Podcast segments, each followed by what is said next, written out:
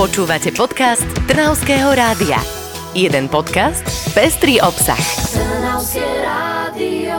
Trnavské rádio sa opäť vracia do minulosti a nepotrebujeme na to časostroj. Máme tu na miesto neho kunzhistoričku Emiliu Valachovičovú. Ahoj. Ahojte tandeme Karin Talajková a Kamila Pánisová sa chceme schladiť. Tematicky sme sa dnes rozhodli ísť pod povrch, pod zem, kde sa môžeme potešiť nižšími teplotami, no ale Trnavské podzemie toho ukrýva o mnoho viac. Ako rozsiahle je Trnavské podzemie? Bavíme sa v podstate o celom centre historickej Trnavy, to znamená, že 56 hektárov, ktoré má teda spolu Stará Trnava. Tam sa nachádza niekoľko stredovekých domov. Môžeme sa baviť až o číslo okolo 200 domov, ktoré boli zrátané v roku 1980 1986, keď bolo mesto Trnava vyhlásené za mestskú pamiatkovú rezerváciu. Jeden z zo základných dôvodov bolo práve to, že tu máme najväčšie množstvo zachovaných stredovekých domov. Každý stredoveký dom, ak mal byť poriadny, tak musel mať samozrejme aj pivnicu, čiže svoje podzemie. A hovoríme teda nielen o jednopodlažných podzemiach, ale dokonca dvojpodlažných. A tým, že vlastne mali slúžiť ako skladové priestory, ako chladničky, zásobáreň na celý rok, tak tie pivnice boli pomerne veľké, boli boli pod e, celou parcelou a ešte k tomu navzájom boli tieto pivnice poprepájané a to z toho dôvodu, že pokiaľ jeden z majiteľov domu mal lepšiu a väčšiu úrodu, tak mohol prenajať tie svoje pivničné priestory svojmu susedovi alebo aj susedom, čiže boli niekoľko poprepájaných pivníc. Tým, že boli tieto pivnice navzájom poprepájané, vytvorila sa taká legenda pred pár rokmi, ktorá bola ešte umocnená 1. aprílovým žartom v Trnavských novinách, kde teda sa autor rozpísal o tom, ako bola objavená tajná chodba od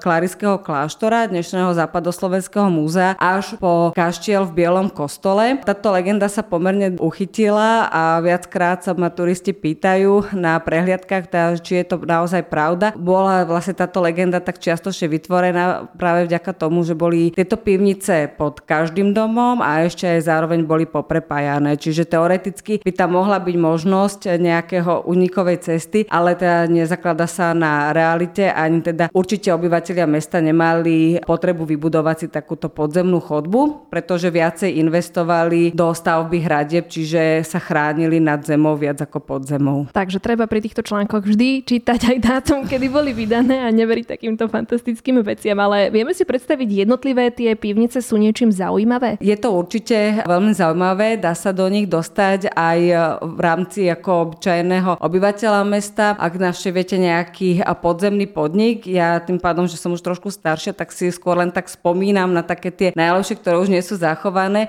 Tu na na Štefánikovej kúsok od rádia sa nachádzal podnik 77, to bol také veľmi zaujímavý podzemný podnik, alebo Archa, ktorá bola na hlavnej ulici, na Kapitulskej. Bol taký podnik, že Doors, alebo tuto hneď na konci Radlinského ulici za Kings Pub známy, tak práve to boli také priestory, kde bolo možné na navštíviť aj dané podzemie a vidieť, ako to teda v tom podzemí vyzerá. Ešte by som možno spomínala také tie vinárske pivničky, to bol napríklad dobrý pocit, ktorý teda už slúži iba na súkromné akcie, alebo reštaurácia u Jozefa a to boli presne také tie pivnice typické pre majiteľov domov, ktorí sa živili aj tým, že predávali víno, čo bola jedna teda z výsad Trnavy v 15. storočí, ktorú teda dal obyvateľom Trnavy král Žigmund Luxemburský. Tým vlastne zrástol hodne potenciál Trnavy a ekonomický zrast, pretože dopestovávať hrozno a predávať víno bol naozaj dôležitý artikel a tieto pivnice boli atypické tým, že boli tak priestrané, aby sa dalo do nich vojsť aj s kočom alebo teda uskladňovať obrovské súdy. Tieto súdy mali naozaj oveľa väčšie rozmery, ako poznáme v súčasnosti, pretože sa naozaj predávalo, skladovalo to víno v hektolitroch a boli teda práve v týchto veľkých pivniciach, tých najväčších. Takú najväčšiu, ktorú by som mohla spomenúť, kde sa určite víno skladovalo, bolo pod západným krídlom Radnice. Je to taká obrovská pivnica, ktorá sa dá aj navštíviť v rámci prehliadok západného krídla. Patrí teda medzi jedné také verejnosti prístupné, alebo na jarmoch tam bývajú rôzne akcie mesta Trnavy a je teda typická hlavne tým vysokým stropom, krásnym zaklenutím krížovou klembou a samozrejme celá je z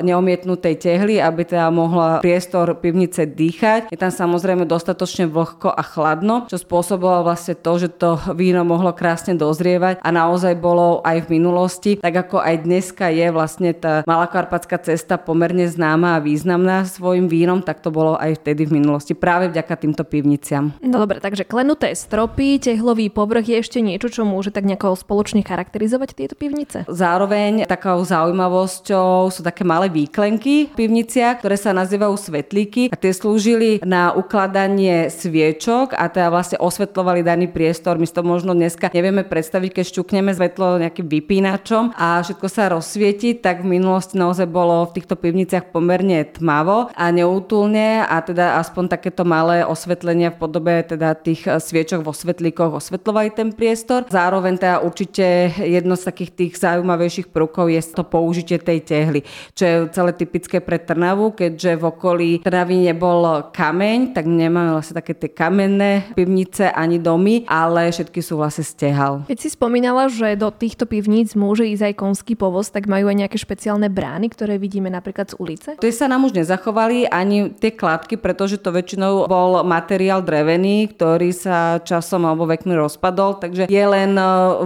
vidno vlastne, že tam mohol ísť ten povoz vďaka tomu, že tam vejdú také široké kamenné portály a pri niektorých, ako napríklad, to sa dá ísť aj pozrieť zvonka, je Veclerov dom, tam bol zase taký podnik, sa volal, že Hell Club, tam presne je vidno ešte pri tých kamenných portáloch aj také polkruhy, ktoré vlastne slúžili na to, aby povozne oškrel kamenný portál. Takže tam je jasne vidieť, že tady sa dalo ísť určite aj s tým povozom. Historické centrum Trnavy je pomerne rozsiahle. Vieme si aj povedať nejaké vyslovanie, že vinárske alebo pivničkárske oblasti, kde ich je najviac na mieste na jednom sústredených? Určite sa bavíme o takých tých najväčších hlavných tepnách mesta, čiže od Hornej po Dolnú bránu, to sú Štefaniková ulica a Hlavná ulica, ktoré potom pretína ulica Hviezdoslavová, čiže najviac koncentrované stredoveké domy s pivnicami. Potom ešte samozrejme Halenárska ulica s Jeruzalemskou. To práve na tej Halenárskej by som e, možno tiež dal do pozornosti dom mešťanský, ktorý práve teraz tam prebieha e, archeologický výskum. Nachádza sa medzi seminárom svätého Štefana a synagogou status quo ante. Tento výskum prebieha len posledné roky a je teda na parcele, kde mesto plánovalo parčik aj s vodnou plochou a predtým teda mal nastúpiť archeologický výskum pod eh, betónovým chodníkom, ktorý tam bol ešte z čias detského domova. Archeológovia tam teda objavili pôvodný krásny gotický dom, alebo teda vlastne iba jeho základy a to práve veľkú pivnicu, ktorá má až dĺžku 16 metrov, bola rozdelená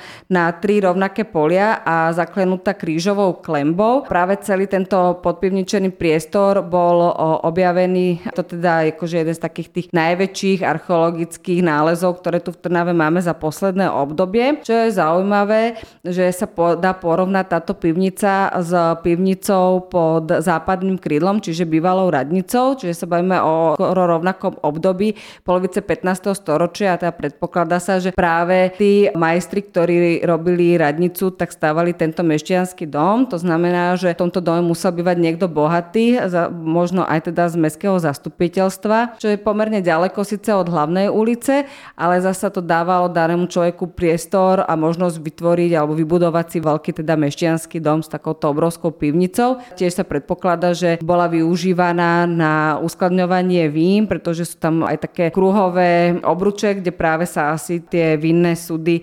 skladovali. Odporúčam to ako jednu z možností, že aj teraz sa to dá ísť pozrieť, ako zhruba taká pivnica vyzerala, aj keď nie priamo do danej pivnice sa nedá vstúpiť, ale aspoň z hora sa dá pozrieť. Je to momentálne trochu zarastené a je otázku, ako to nakoniec skončí tento nález, či bude nakoniec aj prezentovaný v tom parčiku. To je ešte hudba budúcnosti, ale môžeme ísť ešte trošku hlbšie do minulosti. Tak Trnava má veľmi veľa zaujímavých podzemných priestorov a určite jeden z nich sú aj krypty. Tak kde ich v Trnave nájdeme? A, áno, Trnava teda sa môže pochváliť viacerými kryptami, teda aj vďaka mestu Trnava je možné ich aj navštíviť osobne a dajú sa teda pozrieť a keď ich mám konkrétne vymenovať, tak určite by som začala teda najstaršou najstaršou kryptou. Tá sa nachádza v kláštore Klarisiek a teda konkrétne pod kostolom na nebozatia Panny Márie.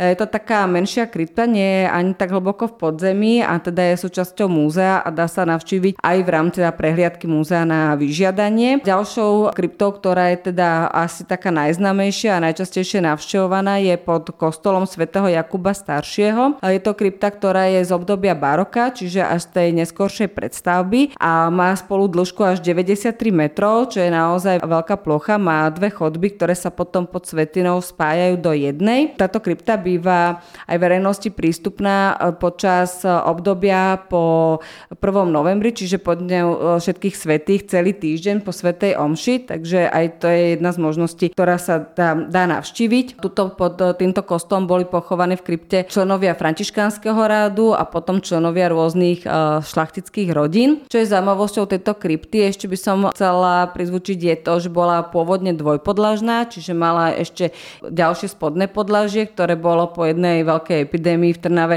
zasypané, aby teda sa epidémia nešírila ďalej, ale je teda možnosť e, si cez takú malú dierku pozrieť aj teda vlastne tú spodnú časť, kde boli tá kosti nebožčíkov e, už iba pohádzané. Tak ďalšou takou kostolom, kde sa nachádzajú e, krypty, to je kostol svätej Anny, čiže Uršulínok. Táto krypta je významná tým, že ako jediná je ešte v súčasnosti vlastne funkčná, to znamená, že sa v nej ešte pochováva členky Uršulinského radu môžu byť e, pod touto kryptou pochované, čiže je ešte stále aktívna. Ďalej je krypta pod kostolom svätého Jana Krstiteľa, tá je tá veľmi zase známa vo svete, pretože pod svetiňou boli pochovaní e, šiesti členovia rodiny Esterházy. Žiaľ sa nám nezachovali ani výzdoba tohto obdobia, ani vlastne samotné rakve, pretože bol e, celý tento priestor tých krypt vykradnutý v 60. rokoch 20. storočia a ani teda nie je v súčasnosti táto krypta verejnosti prístupná vzhľadom na to, že do krypty viedla chodba, ktorá bola prekrytá veľkým kameňom. Ten sa časom praskol, takže e,